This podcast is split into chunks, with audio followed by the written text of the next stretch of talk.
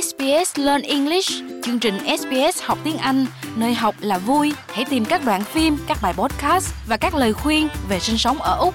sbs.com.au forward slash learn English.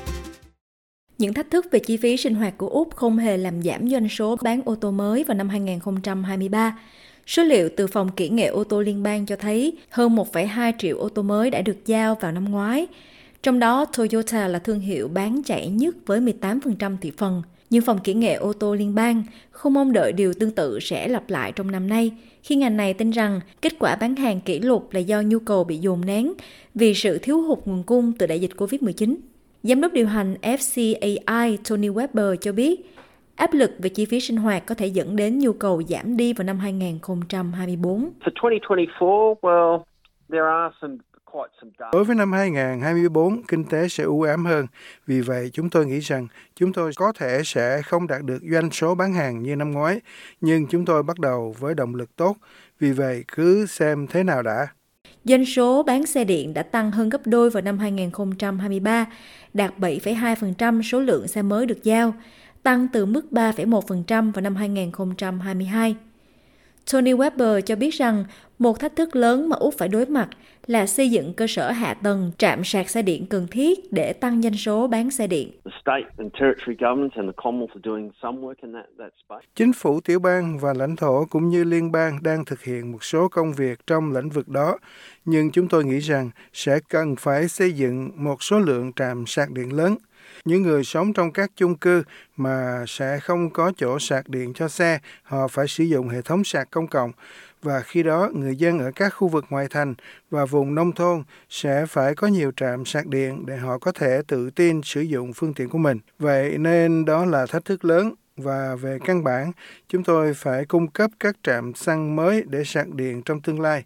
Đây sẽ là một thách thức lớn nhưng rõ ràng là có thể thực hiện được.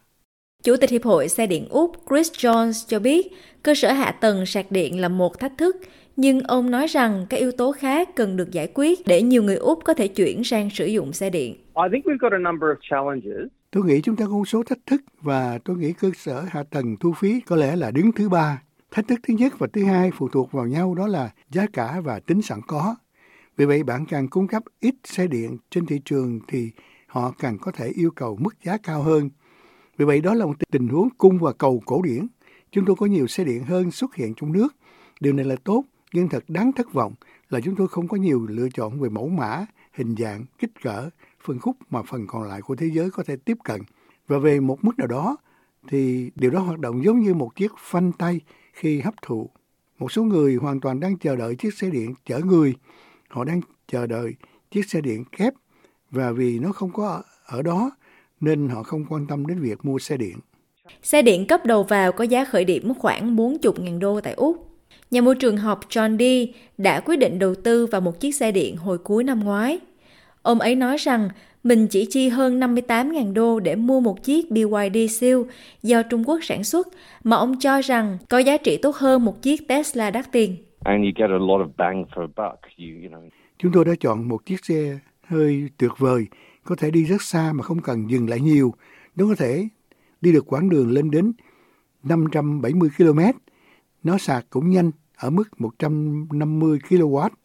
Xe có màn hình đẹp hiển thị những nội dung quan trọng, bảo đảm an toàn.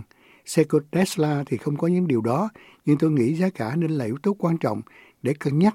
Đây là chiếc xe điện chất lượng cao, phù hợp với ngân sách của chúng tôi. Chris John từ Hiệp hội Xe điện phát biểu rằng hầu hết mọi người mua ô tô ở Úc đều chọn mua ô tô đã qua sử dụng và cho biết thị trường ô tô qua sử dụng dành cho xe điện vẫn còn rất nhỏ. Chúng ta phải nhớ rằng khoảng 1 phần 3 tổng doanh số là xe mới và 2 phần 3 là xe cũ, nên đại đa số người Úc sẽ không mua xe điện, trừ khi đó là một xe điện đã qua sử dụng vì họ không có đủ ngân sách mua xe hơi mới. Vì vậy, tôi đoán chúng ta đang chờ đợi thị trường xe cũ thực sự bắt đầu phát triển, nhưng tất nhiên điều đó sẽ không xảy ra trừ khi mọi người mua xe hơi mới. Và tôi nghĩ các cơ sở của chính phủ hay doanh nghiệp có vai trò lớn. Việc mua những chiếc xe hơi mới và đưa chúng trở lại thị trường đồ cũ. Nhưng mặt khác, tôi nghĩ một chiếc xe điện mới trị giá 30.000 đô la hoàn toàn là điểm vượt trội, chẳng hạn như chi phí vận hành thấp đến mức bạn có thể trả thêm 5.000 đô hoặc 6.000 đô phí bảo hiểm vì bạn sẽ tiết kiệm được số tiền đó trong vòng 2 năm vì không phải mua nhiên liệu. Khi Úc hướng đến các mục tiêu giảm phát thải vào năm 2030, chính phủ Albanese chịu áp lực phải thực hiện lời hứa đưa ra luật khuyến khích các nhà sản xuất ô tô sản xuất xe sạch hơn, được biết đến như một tiêu chuẩn tiết kiệm nhiên liệu. Việc này đặt ra giới hạn về lượng khí thải đối với ô tô mới, nhằm khuyến khích các nhà sản xuất ô tô cung cấp các phương tiện có lượng khí thải thấp và bằng không. John Dee phát biểu, chính phủ đã hứa sẽ đưa ra biện pháp như vậy vào cuối năm 2023, nhưng đã không thực hiện được. Tôi đoán mối quan tâm của nhiều nhà bảo vệ môi trường là liệu chính sách xe điện của chính phủ Albanese có bị đình chỉ hay không. Theo một tiêu chuẩn mới, ý tưởng các thương hiệu xe hơi mới sẽ bị phạt nếu họ bán xe hơi có động cơ đốt trong, gây ô nhiễm cao, sử dụng xăng hoặc dầu diesel. Và nếu họ bị phạt vì động cơ gây ô nhiễm, thì ý tưởng là họ sẽ thúc đẩy việc sử dụng các phương tiện chạy điện và các phương tiện phát thải thấp khác vì một phần từ Nga. Úc là quốc gia phát triển duy nhất không có tiêu chuẩn tiết kiệm nhiên liệu và điều đó cần phải thay đổi.